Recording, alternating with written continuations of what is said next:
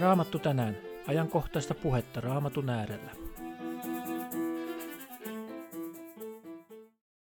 Toinen Timoteus kirje. Apostolin hengellinen testamentti. Tämä toinen Timoteus kirje on Paavalin viimeinen kirje. Vaikka se ei olekaan viimeisimpänä Uuden testamentin Paavalin kirjeiden joukossa, se on kuitenkin hänen testamenttinsa. Se oli viimeinen kirje, jonka hän kirjoitti, tai ainakin viimeinen kirje niistä, jotka on meillä Uudessa testamentissa mukana. Tässä kirjeessä on neljä lukua.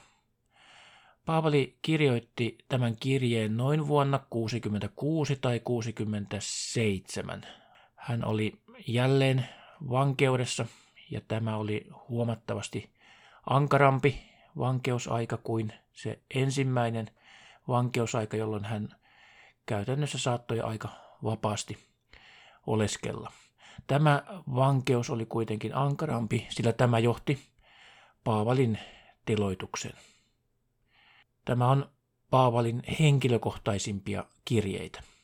Tähän kirjeeseen Paavali tallensi viimeiset ajatuksensa Timoteukselle, joka oli hänelle kuin oma poika. Pian tämän jälkeen Paavali teloitettiin keisari Neron valtakaudella. Ja siitä tiedämmekin tämän kirjoitusajankohdan aika tarkasti. Nimittäin Paavali kuoli, mestattiin ennen keisari Neron kuolemaa ja historian kirjat kertovat, että Nero kuoli vuonna 68. Eli tämä Paavalin teloitus tapahtui ennen tätä. Tämä kirja on Paavalin viimeinen ja heijastaa hänen tärkeimpinä pitämiään asioita. Näihin kuuluvat terve oppi, järkkymätön usko, luottavainen kärsivällisyys ja kestävä rakkaus. Tämä kirje innostaa meitä pysymään rohkeasti totuudessa, oppimaan lisää Jumalan sanasta ja täyttymään pyhän hengen antamalla innolla. Voidaan ajatella, että tämä kirje koostuu kolmesta pääosasta. Ensimmäisessä on kehotuksen ja rohkaisun sanoja. Toisessa osassa kuvataan taistelua vääriä oppeja vastaan. Ja kolmannessa osassa ovat Paavalin jäähyväissanat. Koko tämä kirja on sävyltään hyvinkin rohkaiseva ja kehottava. Tämä kirja on henkilökohtainen kirja Timoteukselle, mutta sen sanoma on tarkoitettu meille kaikille. Paavalin Timoteukselle julistama evankeliumi on välitetty monien todistajien läsnäollessa. Kysymys ei siis ole salaisista tai yksityisistä tiedoista, jotka ovat vain jonkin sisäpiirin tiedossa. On tärkeää muistaa, että kristinusko ei tunne mitään suppealle piirille tarkoitettua salatietoa. Evankeliumi kuuluu kaikille, kaikkina aikakausina. Nostaisin tästä toisesta Timoteuskirjeestä esiin joitakin lempijakeitani. Ensinnäkin heti luvussa 1 jakeessa 17 on tällainen jae. Sillä Jumala ei ole antanut meille pelkuruuden henkeä, vaan voiman ja rakkauden ja raittiuden hengen. Itseäni ainakin tämä rohkaisee voimakkaasti aina kun pelot hiipivät mieleen. Rohkeuteen ja kärsivällisyyteen rohkaisee myös seuraavakin jae luvussa 2 ja 3. Kärsi vaivaa niin kuin ainakin jalokristuksen Jeesuksen sotamies. Vaikka itse en ole todellakaan mikään militaristi, niin tämä kristityn vertaaminen sotaa palveluksessa olevaan sotamieheen suoristaa ainakin omaa kristillistä asennettani ja antaa hengellistä ryhtiä vaellukseen. Seuraavat kolme jaetta, nekin luvusta kaksi, antavat meille toivoa ja uskon varmuutta. Tässä Paavali kohdistaa katseensa meidän autualliseen toivoomme. Meille luvataan iankaikkinen elämä ja luvataan se, että saamme osallistua tulevan maailman hallintotehtäviin ja kestä 11 eteenpäin. Varma on tämä sana, sillä jos olemme kuolleet yhdessä hänen kanssaan, saamme myös hänen kanssaan elää. Jos kärsimme yhdessä, saamme hänen kanssaan myös hallita. Jos kiellämme hänet, on hänkin kieltävä meidät. Jos me olemme uskottomat, pysyy kuitenkin hän uskollisena, sillä itseänsä kieltää hän ei saata. Erityisen siunaava on tuo loppukaneetti siitä, että Jeesus pysyy meille uskollisena, vaikka me emme sitä olisikaan. Jeesus ei meitä hylkää eikä heitä luotaan. Seuraava luvusta kolme löytyy tärkeä todistus raamatun arvovallasta ja sen sisältämästä totuudesta. Koko raamattu on syntynyt pyhän hengen vaikutuksesta, jakeesta 14 alkaen. Mutta pysy sinä siinä, minkä olet oppinut ja mistä olet varma, koska tiedät, keiltä olet sen oppinut. Ja koska jo lapsuudestasi saakka tunnet pyhät kirjoitukset, jotka voivat tehdä sinut viisaaksi, niin että pelastut uskon kautta, joka on Kristuksessa Jeesuksessa.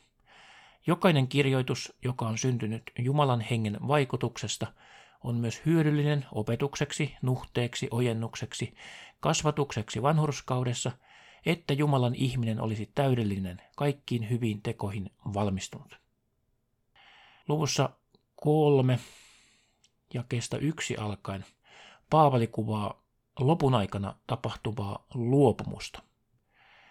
Mutta tiedä se, että viimeisinä päivinä on tuleva vaikeita aikoja, sillä ihmiset ovat silloin itserakkaita, näitä kerskailijoita, ylpeitä, herjaajia, vanhemmilleen tottelemattomia, kiittämättömiä, epähurskaita, rakkaudettomia, epäsopuisia, panettelijoita, hillittömiä, raakoja, hyvän vihamiehiä, pettureita, väkivaltaisia, pöyhkeitä, hekumaa enemmän kuin Jumalaa rakastavia.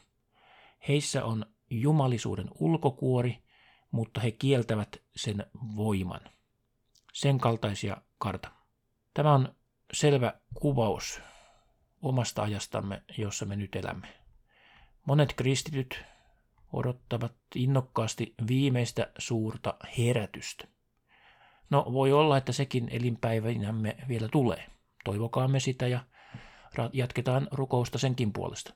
Mutta ainakin paljon selkeämpi totuus raamatun mukaan mielestäni on se, että lopun aikana tapahtuu suuri luopumus. Sitä Paavali tässä profetoi. Yksi koko raamatun surullisimmista jakeista löytyy viimeisen luvun jakesta kymmenen.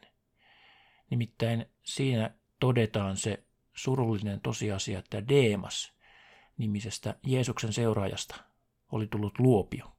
Hän oli kääntynyt pois pelastuksen tieltä, valinnut mieluummin tämän maailman nautinnot. Ja kymmenen. Sillä tähän nykyiseen maailmaan rakastuneena jätti minut Deemas ja matkusti Tessalonikaan. Deemas on meille varoittava esimerkki. Ollaan me uskollisia ja kestäviä Jeesuksen seuraamisessa. Herra antakoon meille siihen voimaa ja kestävyyttä ja pitäköön meidät tällä kaidalla tiellä. Paavali antaa seuraavaksi ohjeita Timoteukselle, joka oli nuori seurakunnan pastori. Nämä sanat voi kuitenkin mainiosti soveltaa kukin omaan Kristuksen todistajan tehtävänsä. Meitä jokaista on kutsuttu viemään eteenpäin iloista sanomaa Jeesuksesta, kukin omalla tavallamme ja omalla paikallamme. Luvusta neljä ja kestä kaksi eteenpäin. Saarnaa sanaa, astu esiin sopivalla ja sopimattomalla ajalla, nuhtele, varoita, kehoita kaikella pitkämielisyydellä ja opetuksella. Sillä aika tulee, jolloin he eivät kärsi tervettä oppia, vaan omien himojensa mukaan korvasyyhynsä haalivat itselleen opettajia ja kääntävät korvansa pois totuudesta ja kääntyvät taruihin. Mutta ole sinä raitis kaikessa. Kärsi vaivaa, tee evankelistan työ, toimita virkasi täydellisesti.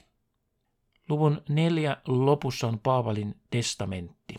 Hänen viimeisimpiä sanojaan ennen kuin hänet mestattiin Jeesuksen todistuksen marttyyrinä. Jakeesta kuusi. Sillä minut jo uhrataan ja minun lähtöni aika on jo tullut.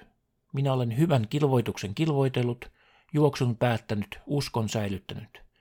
Tästä edes on minulle talletettuna vanhurskauden seppele, jonka Herra, vanhurskas tuomari, on antava minulle sinä päivänä, eikä ainoastaan minulle, vaan myös kaikille, jotka hänen ilmestymistään rakastavat.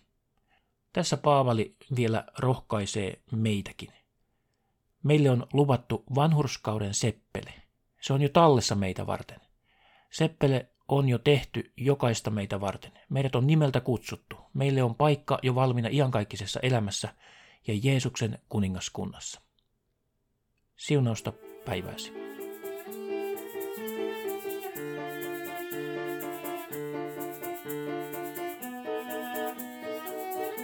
Maranata, Herramme tulee. Herran Jeesuksen armo olkoon teidän kanssanne.